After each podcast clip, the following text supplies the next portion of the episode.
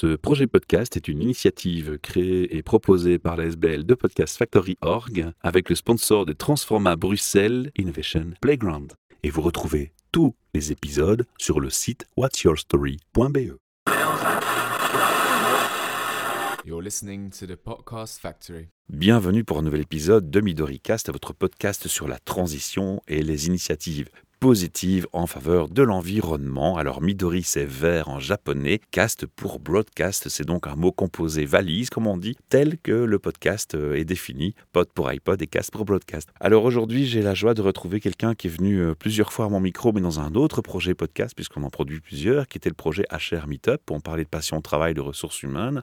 On avait déjà, dans le cadre de ton interview, parlé de équilibre, et je ne vais pas trop en dire tout de suite. Je vais d'abord te présenter Pierre-Yves Itelet. Merci de m'avoir rejoint. Oui, merci à toi Michel de m'accueillir surtout. Alors, il y a un événement qui approche bientôt. On s'est dit, bah, tiens, ce serait bien de faire une capsule podcast déjà pour l'annoncer. Mhm. Et puis, ce serait une belle opportunité de mettre sur votre site cette capsule parce qu'on va faire en sorte qu'elle vous présente définitivement votre concept et ce que vous faites parce que je trouve ça très inspirant. Et puis, il y a un lien très fort avec l'environnement. Mhm. Alors, moi, je dis toujours, et je le rappelle, quand on parle d'environnement et de transition, c'est important de se rappeler que la santé mentale et physique en font partie. Ouais. Parce que fait. utiliser de la médication, bah, c'est polluer, c'est favoriser euh, un monde industriel qui pollue. Donc c'est partie intégrante de la démarche de transition, Ouais. ainsi que la lutte contre la discrimination. Avec les changements de paradigme actuels, il est évident que la solidarité sera la solution prioritaire à mettre en avant. Alors je vais arrêter mes beaux discours. Je vais te laisser d'abord rapidement te présenter pour nos auditeurs, parce que tu représentes ton épouse qui n'est pas avec toi. Qui êtes-vous?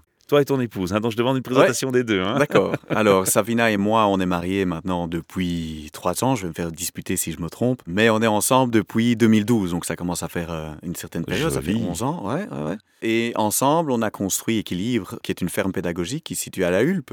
C'est son projet, c'est notre projet. On l'a construit ensemble. Ce sont ses idées et ma force de travail derrière. Donc, les deux énergies combinées qui ont fait que cette ferme pédagogique a vu le jour il y a à peu près sept ans maintenant. Et donc aujourd'hui, on a été un petit peu rattrapé finalement ou porté par le succès de la ferme parce que on a en fait couru un petit peu derrière le train depuis le début. On est arrivé avec quelque chose dont je pense les gens ont besoin puisque la ferme ici, son but premier, c'est d'offrir la reconnexion à la nature. Derrière le besoin de se connecter à la nature, quelle autre identification d'attente humaine ou de besoin humain avait-elle identifié avec toi? Oui, alors spécifiquement, Savina, son projet, c'était d'offrir une autre vision du cheval. Donc ce qu'elle a constaté, ou en tout cas c'était son combat, on va dire, c'est le cheval n'est pas un vélo. On ne va pas, on ne va pas au manège, j'ai payé mon temps sur le cheval, je monte sur le cheval, je fais mon tour. C'était pour répondre un petit peu ou rééquilibrer, en tout cas pour elle, c'était sa première démarche. Le cheval, c'est un être vivant, c'est un être qui fait partie de la nature Et de la famille. ce n'est pas un outil, tout à fait, ce n'est pas un objet de consommation. Et donc, sa première impulsion, c'était de reconnecter l'humain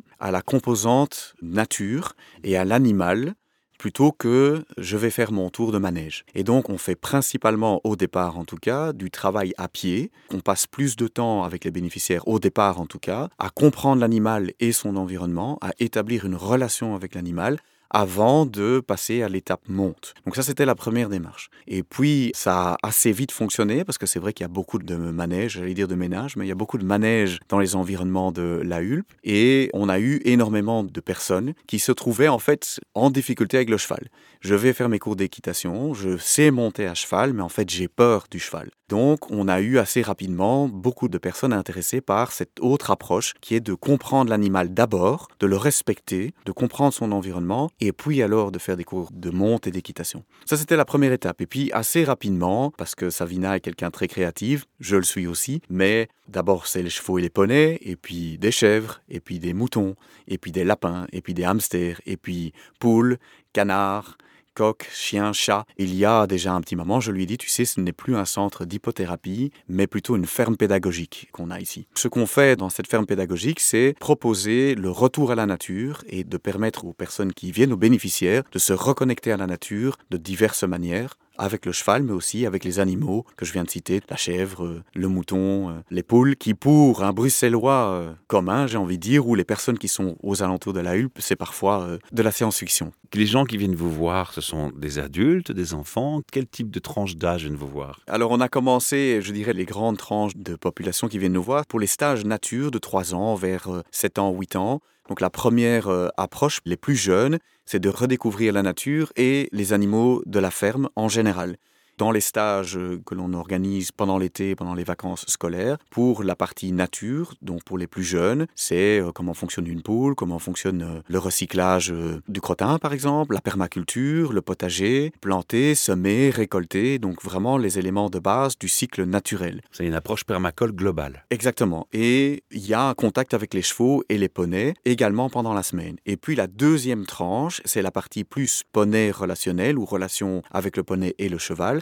Là, c'est pour les un petit peu plus âgés, donc à partir de 9 ans, plus ou moins. Là, on commence, on a la possibilité d'aller plutôt avec les cours relationnels poney. Et là, on est beaucoup plus dans le travail à pied, comme je le disais tout à l'heure, où on apprend comment fonctionne un poney. On en prend d'abord soin. On apprend d'abord à le connaître avant d'en faire potentiellement un partenaire de monte. Et donc, avant de monter à cheval, d'abord on le brosse. D'abord, on apprend à comprendre ses émotions, son langage, à le déplacer, à lui faire faire un parcours, par exemple, au sol. Ce qu'on attend de lui ce qu'on attend de lui, et aussi pour certains, soigner certaines peurs d'un animal qui peut être plus grand que soi. Et derrière lequel on ne passe pas n'importe comment. Voilà. Pas ramasser un coup de sabot. voilà, c'est ça. Et donc, de toute façon, évidemment, on fait attention à la sécurité, ça c'est toujours très important. Mais il y a surtout ce rapport, ce relationnel qui doit se mettre en place. Donc ça, ce sont les deux grands euh, publics au départ. Et puis, on a de plus en plus de stages ou d'activités pour les adolescents aussi, que ce soit découverte de l'animal de la nature ou des animaux de la ferme, mais aussi du thérapeutique. On a du handicap léger, j'ai envie de dire, et aussi du thérapeutique. On a vu avec euh, malheureusement la crise Covid, énormément de jeunes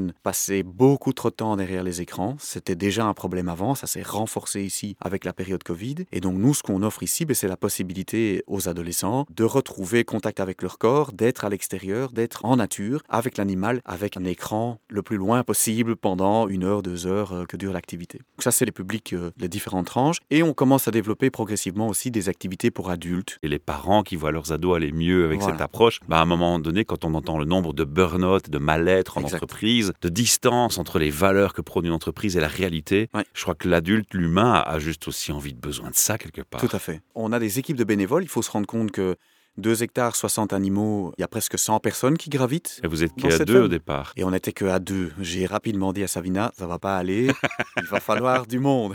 Un peu, euh, il nous faut un plus grand bateau, il nous faut une équipe un peu plus grande. Sur base de bénévolat. Il y a différentes manières de soutenir la SBL. Une des manières de soutenir la SBL, c'est une grosse équipe de bénévoles. On est entre 35 et 70 bénévoles, donc ça, ça dépend un petit peu de la saison. Et l'activité principale pour les bénévoles, c'est de venir s'occuper des animaux le matin et de faire l'entretien du lieu. Et là, on a effectivement beaucoup d'adultes et beaucoup de personnes en burn-out ou beaucoup de personnes qui sont plutôt citadines et qui ont besoin de se reconnecter et d'avoir ce moment. C'est trois heures de temps en nature, à 15 minutes de Bruxelles, de mettre des bottes, de mettre les mains dans le foin, de porter une brouette. Alors on a différentes activités pour les personnes qui ont plus de mobilité et celles qui en ont moins, mais c'est aussi nourrir les lapins, et donc, c'est différentes euh, activités qui permettent aux adultes, notamment ici, de pouvoir se reconnecter et beaucoup qui sont chez nous sont en soins de burn-out. Après avoir été trop loin dans le système nerveux, eh bien la nature ici, c'est le meilleur médicament que l'on puisse offrir. Mais même les thérapeutes, je dirais plus classiques, sont tous d'accord de dire que la première étape quand on vit un burn-out, c'est la prise de conscience, mais surtout aller se rattacher à la nature et aller se balader. Je veux dire, c'est mieux qu'un antidépresseur, c'est beaucoup mieux que de prendre des médicaments et rien n'aura un effet aussi positif qu'une bête balade en nature. Alors imagine le contact des chevaux. Alors là, je vais avoir des questions plus spécifiques, tu t'en doutes un petit peu. Mm Tu étais le premier plus de ton épouse. Au début, c'était déjà connu pour toi, le relationnel avec le cheval, ou c'était une découverte via ton épouse? Ça a été une découverte. Il faut savoir que moi, je ne monte toujours pas. Je n'ai pas spécialement un attrait pour euh, la monte. Mais par contre, j'ai ce contact avec les animaux au quotidien et je trouve que la nature et les animaux sont pleins d'enseignements. Oui, j'ai été bénéficiaire, pas spécialement d'avoir suivi des cours, mais je dois au quotidien déplacer des animaux, je dois les soigner aussi. Et donc, ce contact, ben, il m'a beaucoup apporté. Et tu l'as créé finalement et tu t'es rendu compte de ce qu'il t'apporte. Oui, tout à fait. Le cheval est un grand, grand messager, un animal extrêmement sensible, c'est un animal de proie, et donc il est extrêmement vigilant à son environnement. C'est une des raisons pour lesquelles on utilise le cheval ici en thérapie. On dit qu'il est miroir parce que si on arrive dans la piste avec du stress, de la peur, de l'agressivité, il le sent tout de suite. Et donc on va utiliser alors à ce moment-là le cheval comme miroir et dire tiens regarde, regarde ce qui se passe ici. Tu essayes de déplacer le cheval mais il s'éloigne de toi ou il se rapproche trop de toi ou il ne veut pas t'écouter ou ou ou. Et le cheval étant extrêmement sensible, si on change euh, sa posture ou si on change son état mental, émotionnel, eh bien on voit le résultat assez vite sur l'animal. Quasi qui, immédiat. quoi. voilà, qui va se rendre compte, tiens, il y a un changement d'énergie ici, je suis moins en danger, je suis plus en sécurité, ou je suis plus curieux, ou je suis plus en confiance. Et donc c'est une des grandes choses qui se passe avec les chevaux et qui est source de plein d'apprentissage. Alors, je vais rebondir, Pierre, maintenant sur les premières personnes. Alors, les enfants, je crois que c'est Ouais. évident. Le contact, il se fait Mhm. tout seul. Ils comprennent très vite. Ils ont la même sensibilité, pureté pour le sentir et le voir. Je crois que les ados, très fortement aussi. Moi, ce que j'aime beaucoup avec le travail des adolescents, c'est progressivement le travail de responsabilisation. Ils ont beaucoup d'énergie, ils ont beaucoup de curiosité, mais on attend aussi un petit peu de leur part un autre engagement que les plus jeunes. Le sens de la responsabilité est quelque chose qui va être présent. C'est très large en fait. hein. Ce qui est intéressant, c'est qu'on doit s'adapter à la personne qui vient et qui est bénéficiaire. On peut avoir autant un adolescent qui a besoin d'être rassuré, et qui a besoin d'être encadré et qui va trouver auprès du cheval une forme d'affection dont il, elle avait besoin, une forme d'encadrement et de rassurance auprès du thérapeute euh, ou auprès de l'encadrant, de l'animateur. Autant on peut avoir quelqu'un qui a déjà une base confiance suffisamment solide, mais qui a besoin de balises, de responsabilisation. Donc ça va vraiment dépendre d'une personne à l'autre. Je pense à différents adolescents qui sont chez nous et qui progressivement endossent des responsabilités, progressivement en tout cas, envers un animal ou envers une tâche. Ce que je voudrais quand même signaler, parce que les gens ne le savent pas, et s'ils te découvrent pour la première fois dans cette interview, tu es fan et tu pratiques le tai chi. Ouais, tout à Tu es fait. fan d'arts martiaux, Ouais. ça rassure. Moi, si je suis parent, que je mets mes ados ou mes enfants chez vous, Ouais. sachant ça, déjà, ça apporte quelque chose qui est zen, qui est cadré, tu vois. Mhm, Et mhm. qui plus est, dans ton métier de tous les jours, tu entraînes des forces spéciales, des militaires, des policiers. Ouais. Ça ne te rend pas autoritaire, c'est pas l'image que je veux donner. Mais par contre, tu représentes quelqu'un qui a les idées bien claires, bien dans sa tête et bien Ouais. posées sur ses épaules, sans vouloir te faire de fausses flatteries. Non, c'est gentil. Et je trouve que ça a un côté très très rassurant de savoir que à la fois on a une professionnelle qui connaît son métier qui est ton épouse Ouais. mais toi avec ton bagage de connaissances sur ce plan-là est-ce que je me trompe si je dis que ça doit quand même bien aider? Tout à fait. C'est une bonne combinaison. On a chacun nos forces, euh, mon épouse et moi. et, c'est rassurant Et c'est rassurant. Oui, oui, tout à fait. La structure est là. Il faut quand même se rendre compte que c'est une sacrée équipe. Et il y a une nécessité, pas uniquement d'avoir de la bienveillance, mais il y a cette partie responsabilité aussi, responsabilisation, parce que on ne fait pas que ce qu'on veut quand on fait partie d'une équipe comme celle-là. Quand on fait partie d'une équipe de bénévoles, c'est vrai, on n'est pas payé. C'est vrai. Mais en même temps, on fait partie d'un ensemble, d'un collectif. Et si on décide de ne pas venir parce qu'on se sentait mieux de rester au lit ce jour-là, ben, ça a une implication pour le reste de l'équipe. Donc il y a cet aspect aussi, responsabilisation, qui intervient. Et pour certaines personnes, c'est un beau chemin. C'est quelque chose d'important aussi. Donc on a les deux. On offre un cadre dans lequel certaines personnes peuvent se déposer et ils ont besoin de se sentir accueillis et de se sentir soutenus. Et puis il y a certaines personnes qui vont découvrir ce que c'est d'avoir la responsabilité aussi d'encadrer à leur manière. Et encadrer, ça veut dire je prends la responsabilité euh, d'une tâche ou de soutenir quelqu'un dans une tâche. Et pour certaines personnes, aussi bien les ados que d'autres, eh bien, c'est une redécouverte ou une découverte. Et c'est un beau chemin aussi. et parfois les ados vers les petits les plus petits aussi Ouais, on il fait y a ça, le lien qui est fait aussi quoi Tout à fait. On vient justement d'avoir des groupes qui ont fusionné. On avait des plus jeunes et des adolescents, des très jeunes, 4-5 ans, et puis des un petit peu moins jeunes, plutôt du côté adolescent. On avait fusionné les deux groupes. Et c'est ça qui a été mis en œuvre, c'est que les plus âgés s'occupaient des plus bah oui jeunes. évidemment et voilà, il y a plein de belles choses qui se passent de ce ça côté-là. aussi c'est gratifiant pour Ouais. eux quoi ce qui m'intéresse quand on présente le comment ça fonctionne, c'est de voir aussi une température. Où est-ce qu'on en est? Est-ce que ça marche bien? Est-ce que ça marche moins bien? Où est-ce qu'on en est sur le bilan de cette année déjà? Qu'est-ce qui marche bien? Qu'est-ce qui marche moins bien? C'est quoi les challenges en fait? C'est une très bonne question. Alors, ce qui marche bien, c'est que depuis le démarrage, on a eu vraiment un engouement et énormément d'intérêt. Parce que je pense qu'on répond à un besoin vraiment très important, celui de se reconnecter à la nature, surtout avec la phase Covid où les gens étaient enfermés chez eux, avec de plus en plus de digital, de plus en plus de réunions à distance. Le fait d'être à l'extérieur, c'est vraiment très important pour énormément de gens. Et donc ça, ça fonctionne très très bien. On a relativement beaucoup de gens qui viennent. On a pas mal de bénévoles aussi qui viennent nous donner un coup de main. Donc ça, ça fonctionne assez bien. Ce qui est un peu plus difficile, et c'est là spécifiquement cette année-ci, c'est que la crise qui impacte le monde entier, je dirais, l'Europe certainement et la Belgique, l'augmentation des prix de l'énergie, Les frais de l'inflation, la nourriture voilà. des animaux. tout a augmenté très très très vite et assez fort. Et nos rentrées, euh, pour le moment, parce qu'on n'a pas de subsides, on fonctionne uniquement sur fonds propres. Et donc on fonctionne avec les rentrées des activités que l'on propose. Bien, les activités se remplissent moins, parce que c'est une réalité que pour beaucoup de parents, ça devient très difficile de, de faire les fins de mois. voilà, de faire les fins de mois. Et donc finalement, ce que j'ai entendu comme retour de nos hypothérapeutes ou de nos animateurs, animatrices, C'est pour certains parents, c'est soit on part en vacances, soit on met les enfants en stage, ou on met les enfants en stage, ou euh, on ne sait pas bien se chauffer. C'est difficile. Je pense que les personnes qui vont le plus souffrir, ce sont déjà les personnes qui sont les plus fragilisées. Oui, et les jeunes en plus. Voilà, l'ASBL est une ASBL qui n'a pas pour vocation, ben, comme une ASBL, de faire énormément d'argent. Donc on a fonctionné en fonds propres euh, et on n'a pas accumulé énormément de moyens. Et donc, pour peu que la situation se complique, et je pense que la situation s'est compliquée très très très fort pour tout le monde, eh bien la SBL est aujourd'hui également en difficulté. En fait, c'est le but aussi de cette interview. On va demander aux auditeurs, ben voilà, je crois que vous avez compris que c'est important ce qui se passe dans cette ferme. Ça fait du bien à beaucoup, beaucoup, beaucoup, beaucoup de monde. Et à choisir entre aller au ski deux semaines, y aller une semaine et faire un stage ben, chez vous, ben moi j'aurais, en tant que parent, tendance à aller faire un stage chez vous. D'ailleurs, je vais le faire. Et tu es le bienvenu. Et on peut faire des dons. Je vais vous faire un appel aux dons aux auditeurs. Je pense que ce serait bien utile de vous donner un petit coup de pouce pour cette démarche. Et alors, pour compléter, de les motiver à faire ce don, j'ai envie de te demander une success story. Tu vois, Hmm. un cas d'école. Tu peux me raconter sans dévoiler l'identité de la personne, où Ouais. tu me dis voilà, la personne arrive dans cet état, Ouais. et voilà ce que j'ai observé. Oui, il y en a plein. En fait, euh, moi-même, je suis émerveillé euh, chaque jour euh, que je passe sur le terrain. On a des retraités qui auraient pu rester chez eux et progressivement déprimés en se disant à quoi bon et qui retrouvent un élan de vie. J'ai une personne en particulier qui bricole beaucoup à la SBL, qui soutient en faisant les travaux de réparation.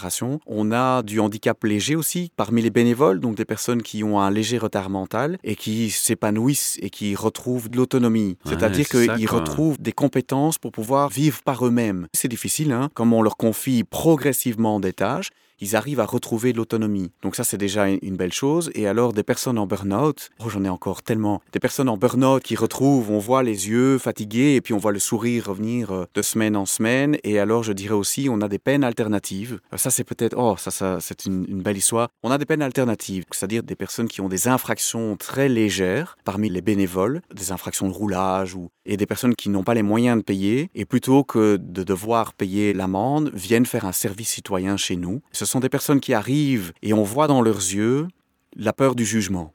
Je suis ici, je sais que vous savez que c'est parce que j'ai fait, je dis ce sont des infractions légères, hein, parce que ça c'est très important évidemment, c'est de l'infraction de roulage, c'est avoir bu un verre de trop peut-être sur la voie publique. Je sais que vous savez que je suis ici pour quelque chose et j'ai pas envie d'être jugé. Et on voit cette crainte dans les yeux. Et chez nous en fait on ne juge pas comme ça. Tout le monde a droit à une seconde chance. Ah, ça. Et on voit ces personnes progressivement, en fait, avec la confiance qu'ils leur est accordée, s'ouvrir, faire leur service euh, citoyen et finalement repartir mieux que quand ils sont arrivés. Et ils ont envie de revenir après, ils ont envie de continuer. Ce que tu n'as pas cité, mais je le sais parce qu'on en a parlé offline, Ouais. c'est aussi l'importance du lien social que vous recréez. Parce que si on Mhm. t'a bien écouté, vous recréez des liens entre générations, Ouais, entre personnes avec handicap, Ah. avec des personnes ados en perte de Tout à fait. repères, soyons clairs, des adultes en perte de repères et de sens. Parce que quand on fait un burn-out, la première chose qu'on cherche, c'est du sens, c'est du repère, du lien social dans un autre contexte qu'au travail. Tout Il y a tellement de magie que vous êtes en train de créer que moi j'ai juste envie de dire, les auditeurs, s'il vous plaît, faites un geste, motivez, allez aider cet assos parce que franchement, il les mérite bien. Moi, perso, je me suis engagé à essayer de vous aider un max. Mhm. D'abord, il y a cette interview, je vais venir vous voir. Et Mhm. puis, on a aussi des mises en contact que j'ai créées, que je vais continuer de créer avec toi. Mais j'ai vraiment envie de stimuler cette initiative parce qu'elle est belle. Il y en a d'autres, hein, vous n'êtes pas les seuls à faire ça. Mais ce qui est génial ici, c'est que tu es sur Bruxelles, c'est facile d'accès. Tu as ce côté où toi, ben, avec toutes tes activités autour,